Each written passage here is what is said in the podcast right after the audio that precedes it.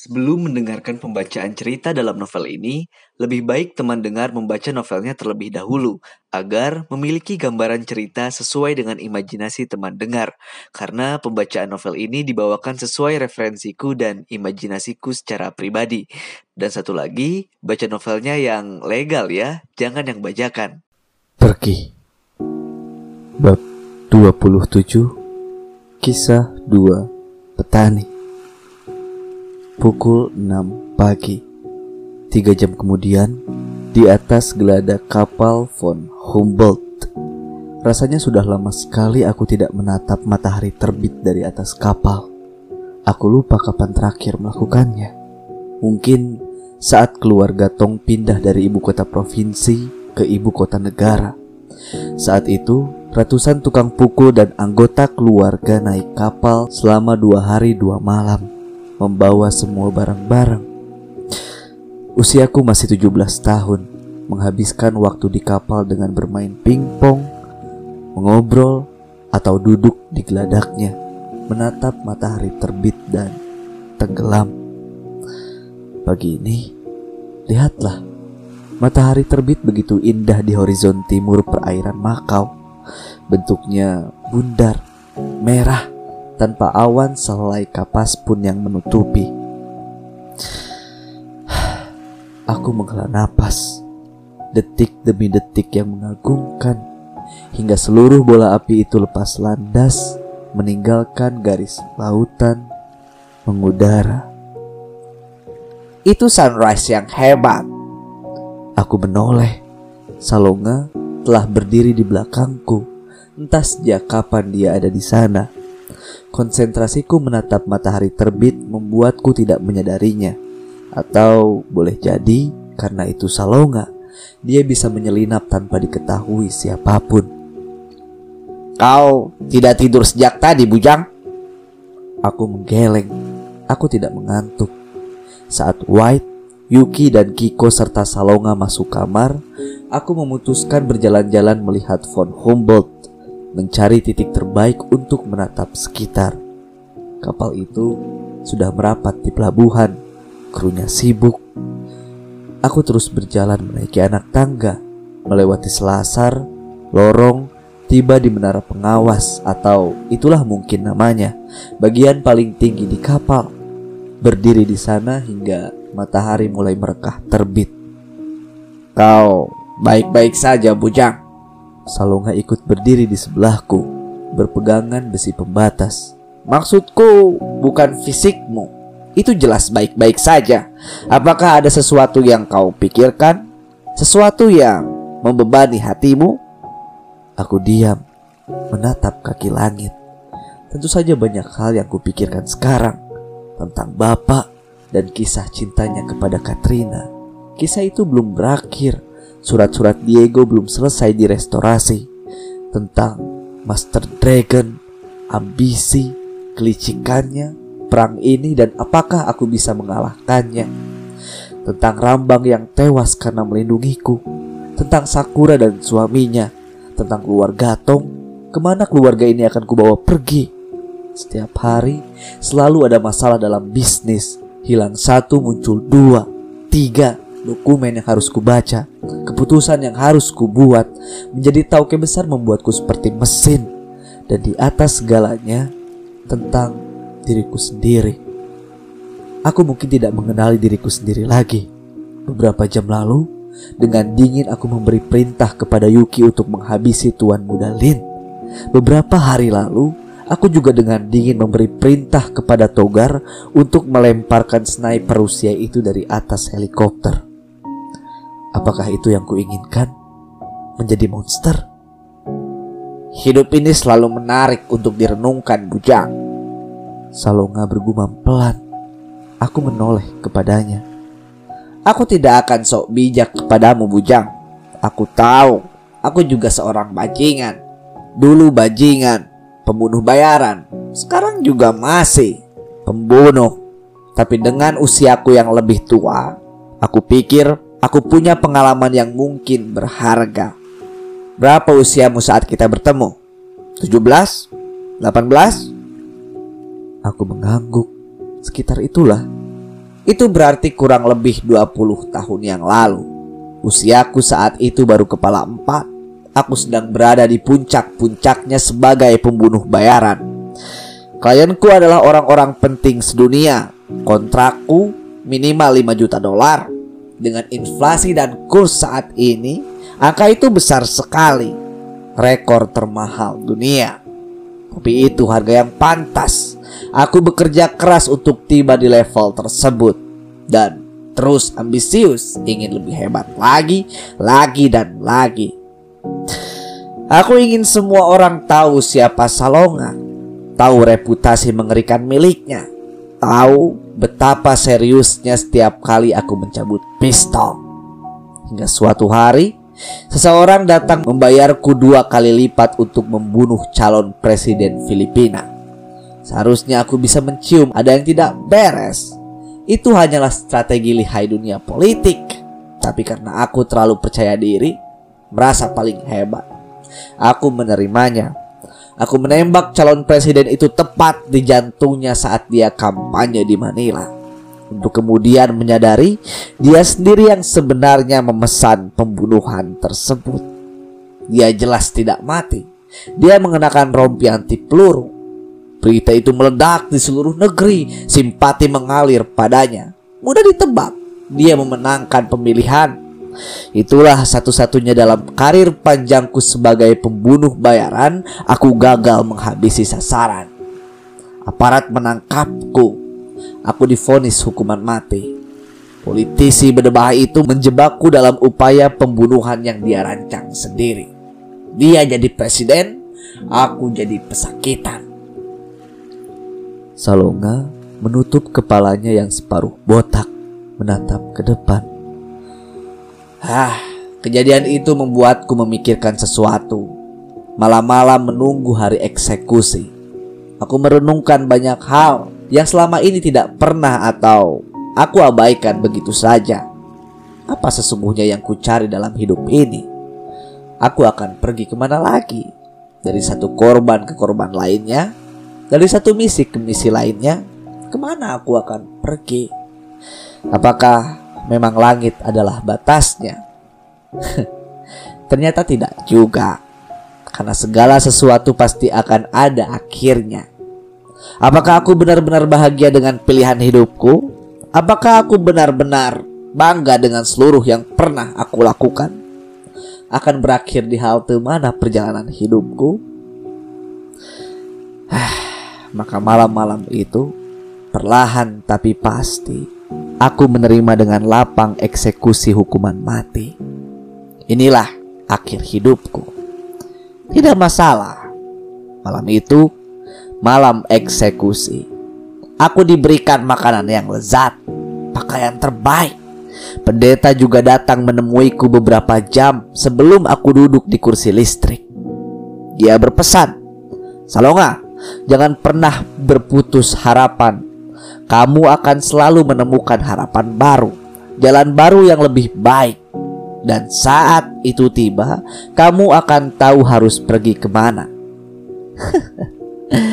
Aku menatapnya sambil menguap, bilang kepadanya, "Jalan hidupku telah selesai. Aku telah tiba di ujung perjalanan." Salonga di sebelahku tertawa pelan mengenang kejadian tersebut. Sejatinya, aku tidak tahu maksud kalimat pendeta tersebut, Bujang. Aku hanya fokus bersiap menerima hukumanku. Aku bosan dengan kehidupanku sebagai pembunuh bayaran. Aku bosan dengan semuanya. Biarlah malam itu berakhir. Tapi takdir berkata lain. Tauke besar mengirimkan pasukan ke Filipina mereka menyerbu penjara, menyuap kepala sipir, lantas membawaku ke kota kalian. Aku sebenarnya hendak berteriak marah kepada Tauke besar, memakinya, meninju wajahnya karena dia menghalangi kematianku. Tapi sebelum aku mengamuk sungguhan di kantornya, dia bilang, Salonga, temuilah anak angkatku, aku mohon. Jika kamu telah bertemu dengannya, lantas tetap tidak berubah pikiran, tetap mau mati, dia sendiri yang akan menembakmu. Temuilah bujang, dia mungkin membuatmu berubah pikiran. Nah, Malam itu kita bertemu Bujang. Kopong ada di sana. Aku ingat sekali momen tersebut saat menatap wajahmu yang polos, bola matamu yang antusias dan semangat, ekspresi wajahmu yang tertekuk setiap kali aku memaki.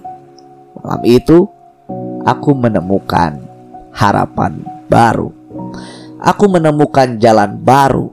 Aku tidak tahu ke mana jalan itu akan mengarah pergi, tapi aku tahu aku akan melangkah di atasnya. Hei, aku punya murid sekarang. Sesuatu yang tidak pernah kupikirkan sebelumnya. Aku akan mendidik seseorang. Lantas enam bulan lamanya aku menjadi guru berpistolmu bujang. Persis saat kau mengalahkanku pertama kali di simulasi pertarungan. Ya meski itu kebetulan, tapi rasa bangga menguar dalam dadaku. aku, Salonga, tidak hanya seorang pembunuh bayaran sekarang. Aku bisa menjadi guru, mengajari orang lain. Maka aku pulang ke Filipina, memutuskan berhenti menjadi pembunuh bayaran. Aku mendirikan sekolah menembak, menerima ratusan anak jalanan di Tondo. Itulah jalan hidupku yang baru. Ke sanalah aku akan pergi. Apakah aku bahagia? Aku bahagia sekarang. Setiap kali menyaksikan anak muda, anak-anak itu, aku bisa melihat mereka akan menjadi lebih baik dari seorang salonga. Dan kau, Bujang, kau adalah murid pertama orang tua ini, murid terbaik yang mewarisi pistolku. Kau bisa lebih baik dibanding siapa pun. Salonga diam sejenak, mengakhiri kisah masa lalunya. Aku menatap lamat-lamat wajahnya yang ditimpa cahaya matahari pagi. Terima kasih Salonga. Terima kasih karena telah menjadi guruku. Aku berkata pelan. Ya, cepat sekali waktu berlalu. Dulu kau hanyalah remaja usia belasan. Aku bisa meneriakimu semauku. Hari ini kau adalah seorang tauke besar Aku tetap bisa memakimu memang, tapi itu tidak bisa kulakukan di depan anak buahmu. Wibawamu bisa hilang. Salonga kembali tertawa pelan. Di depan sana, di perairan Makau, sebuah kapal tanker melintas, menutup sebentar bulatan matahari pagi. Burung-burung camar mengeluh keluar dari sarangnya, mencari makanan aktivitas pelabuhan Makau mulai menggeliat. Aku tahu, aku tidak pandai membuat kalimat yang indah, membuat nasihat yang hebat pujang. Tapi aku pernah mendengar sebuah cerita dari orang tua angkatku dulu. Cerita yang selalu aku ingat hingga hari ini. Kisah itu sederhana sekali tentang dua orang petani di sebuah lembah. Apakah Kau mau mendengar kisah itu dari orang tua ini? Aku mengangguk. Ceritakanlah. Baiklah, akan aku ceritakan. Salonga memperbaiki posisi berdirinya. Pada satu hari, dua petani itu didatangi oleh seseorang yang berwawasan luas. Bercakap-cakaplah mereka bertiga. Apakah hidup kalian bahagia? Tanya orang berwawasan ini. Petani pertama bilang dia bahagia. Setiap hari dia bisa bangun tidur dengan segar, menikmati sarapan, lantas merawat sawahnya. Persis matahari di atas kepala, dia akan beristirahat, menikmati makan siang, sambil menyaksikan sawahnya yang subur. Lalu sore hari, dia pulang, menikmati makan malam, kemudian tidur lelap penuh rasa syukur. Setiap hari terus menerus begitu. Petani kedua menjawab dia tidak tahu apakah dia bahagia atau tidak. Tapi dia merasa dia bisa melakukan hal yang lebih hebat dibanding hanya jadi petani sederhana begitu-begitu saja. Dan dia tidak bisa menikmati hidup sebelum itu terwujud. Orang berwawasan ini tersenyum kalau begitu, kenapa kamu tidak mulai melakukannya? kamu bisa mulai membeli lahan baru, membeli alat-alat pertanian modern, menjual hasil ke kota, bahkan membangun pabrik pengolahan pertanian dan seterusnya. Setelah itu terjadi, kamu bisa menikmati hidup seperti yang kamu bilang. Petani kedua mengangguk mantap. Maka mulai besok pagi, dia bekerja keras tanpa henti. Di kepalanya selalu ada ambisi baru, lagi, lagi, dan lagi. Dia terus bekerja keras setiap hari, mengalahkan apa pun rintangan di depannya. 40 tahun berlalu. Dua petani ini sudah berusia 70 tahun. Mereka sekali lagi bertemu di lembah tersebut bersama orang berwawasan luas tadi. Petani pertama tetaplah petani yang dulu, hidup sederhana, Petani kedua sudah bukan lagi seorang petani. Dia adalah saudagar kaya raya. Dia memiliki segalanya. Hebat sekali. Tapi saat orang berwawasan bertanya kepadanya, apakah dia telah menikmati hidupnya? Petani kedua menggeleng. Dia masih punya banyak ambisi. Dia belum bisa melakukannya. Orang berwawasan tadi menoleh, bertanya kepada petani pertama, Bagaimana dengan dirinya? Petani pertama menjawab persis seperti dulu. Dia bahagia. Setiap hari dia bisa bangun tidur dengan segar, menikmati sarapan, lantas merawat sawahnya. Persis matahari di atas kepala, dia akan beristirahat, menikmati makan siang sambil menyaksikan sawahnya yang subur. Sore hari dia pulang menikmati makan malam, kemudian tidur lelap penuh rasa syukur setiap hari. Dia tidak perlu menunggu memiliki banyak hal untuk menikmati hidup ini. Adalah benar, dia hanya punya rumah kecil itu-itu saja. Adalah benar, dia punya lahan sawah itu-itu saja. Tapi dia tidak kehilangan 40 tahun sia-sia. Karena itulah hakikat hidup melewatinya seperti sungai yang mengalir saat waktu terus berjalan hingga maut menjemput. Mendengar jawaban petani pertama, hei, petani kedua termangu. Seketika, dia memang memiliki segalanya sekarang. Seolah hebat sekali hidupnya 40 tahun terakhir. Tapi dia lupa hakikat kehidupan itu sendiri. Apa sebenarnya yang dia cari? karena saat mati semua akan tertinggal di belakang. Aduh, malangnya urusan ini. 40 tahun itu tidak bisa diulang. Tidak ada tombol replay atau restart. Semua telah terjadi. Semua telah tertinggal di belakang. Salonga diam sejenak menghela napas. Demikianlah kisah tersebut, Pucang. Aku mengangguk. Aku tahu maksud cerita Salonga. Nah, ke manakah kau akan pergi bujang? Salonga bergumam. Aku menggeleng. Aku tidak tahu. Aku tahu itu pertanyaan terbesarmu sekarang. Itu juga pertanyaan dari guru mengaji itu kepadamu. Ah, Aku tidak tahu apakah kau bahagia menjadi tauke besar. Tapi aku tahu kau pernah bahagia menjadi jagal nomor satu di keluarga Tong. Saat itu, kau masih memiliki alasan melakukan sesuatu. Misi yang kau lakukan setidaknya untuk membela kehormatan keluarga. Jika itu jauh dari kata membela kebenaran dan keadilan. Tapi hari ini kau adalah tauke besar Segala sesuatu tidak sesederhana lagi seperti menjadi jagal nomor satu. Kematian Rambang, kematian Sakura, pembalasan kepada sniper tersebut, hukuman untuk Tuan Muda Lin.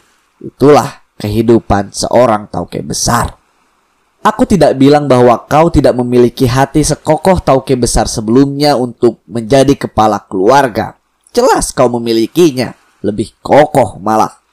Tapi hatimu berbeda, Bujang keberanian yang kau miliki, tekad, keteguhan itu amat berbeda dengan Tauke besar dulu, pun berbeda dengan Otets dan Hiro. Mereka menjadi kepala keluarga, melakukannya tanpa membiarkan sedikit pun pertanyaan muncul.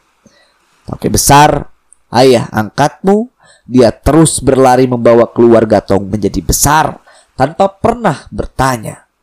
Kau tidak, Bujang. Kau selalu memiliki banyak pertanyaan. Bahkan saat menyaksikan Tauke besar tewas, dikubur seorang diri, jauh dari segala kemegahan hidup, kau jelas ketika memiliki banyak pertanyaan. Apa sebenarnya tujuan hidup ini? Ke mana akan pergi? Dan sejatinya kau punya jawabannya. Karena kau pernah mengalami momen hidup yang sangat spesial. Midah, mamamu ditalang. Itulah momen spesial tersebut. Aku tahu itu juga sekaligus menjadi masa kelamu karena kau membenci Syahdan. Tapi itulah masa terbaikmu. Saat Mida, wanita yang sangat sabar, memberikan contoh bagaimana hidup ini harus dijalani. Bagaimana dia harus melangkah pergi. Mida memutuskan menikah dengan Syahdan yang lumpuh apa pun harganya. Dia menjadi istri yang baik sekaligus menjadi mama yang baik bagimu. Sesulit apa pun hidupnya, dia tetap memeluk anaknya. Pujang berbisik, besok akan selalu ada harapan yang lebih baik. Saat menangis, berlinang air matanya. Sekali lagi dia memeluk anaknya. Pujang berbisik, besok pasti ada janji masa depan yang lebih indah. Itulah momen terbaik dalam hidupmu yang akan terus kau kenang, Bujang. Salonga diam lagi sejenak, tersenyum menatap hamparan lautan yang memerah. Aku menunduk. Itu benar. Aku membenci hidupku di talang. Tapi sejatinya itulah momen terbaik hidupku. Saat mama menatapku dengan tatapan penuh kasih sayang. Saat mama memelukku erat-erat. Menghiburku yang menangis karena baru saja dipukul bapak Bujang, apa pun hasil pertempuran dengan Master Dragon, mungkin sudah tiba saatnya kau membuat keputusan penting. Ke mana kau akan membawa keluarga Tong pergi? Dan lebih penting lagi, ke mana hidupmu akan melangkah pergi? Apa sebenarnya yang hendak kau lakukan? Sebelum semua terlambat dan waktu terus melesat cepat, keputusan itu harus diambil. Aku mengangguk lamat-lamat. Terima kasih Salonga. Aku tahu Salonga pernah dan masih jadi bajingan, tapi dia memang memiliki pengalaman hidup yang panjang. Salonga melambaikan tangan. Tidak perlu berterima kasih. Itu tugasku sebagai gurumu, bodoh. Aku tersenyum atau minimal jika kau belum bisa menentukan hendak pergi ke mana, uh, Moskow mungkin bisa jadi pilihan yang baik. Moskow? Ya, Moskow. Ada seorang gadis cantik, pintar, dan berani yang telah menyerahkan hatinya kepadamu di sana, Bujang. Maria namanya. Kau tidak lupa, bukan? Salonga terkekeh hidupmu mungkin akan lebih berwarna setelah menikah, bujang. Astaga Salonga,